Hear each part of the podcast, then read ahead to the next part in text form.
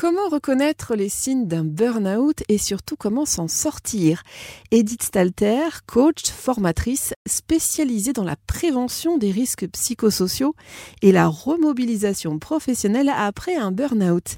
Edith, quelle est la définition du burn-out? Donc le burn-out, c'est un épuisement physique, mais pas seulement. Il est également émotionnel, mental, qui résulte d'un investissement prolongé dans des situations de travail exigeantes. Et depuis quand parle-t-on de burn-out dans le monde du travail? Donc le burn-out, on, entend souvent parler de cette notion de façon très récente, mais c'est quelque chose qui a existé de tout temps et qu'on retrouve dans la littérature, mais pas nommé de la même façon. Le burn-out professionnel à proprement parler, on retrouve des écrits, des études scientifiques et des ouvrages à partir des années 70-80 déjà. Et quelle que soit la complexité d'un burn-out professionnel, euh, il y a des solutions, j'imagine, pour s'en sortir. Oui, bien sûr. Donc avant tout, pour sortir du burn-out, il faut se reposer. Il faut se régénérer, se reconstituer physiquement, puisque c'est un épuisement physique avant tout, mais pas seulement il est nécessaire aussi d'avoir une nouvelle vision, de savoir ce qu'on aime, ce qui nous donne de l'énergie et d'apprendre à reconnaître ce qui nous a amené jusqu'au burn-out, c'est-à-dire nos schémas inconscients et le contexte qui nous est toxique, qui ne nous convient pas.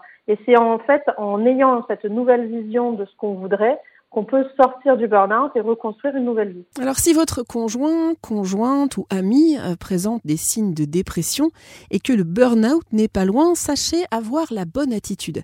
Ne minimisez pas ce qu'il ou elle ressent, écoutez ce qu'il ou elle a à dire, soyez prévenant, attentionné et puis rassurez-le ou rassurez-la sur ses compétences.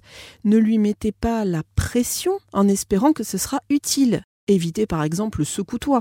Hein, ces mots ne lui seront d'aucune aide. Au contraire, cela risque même de l'isoler encore plus.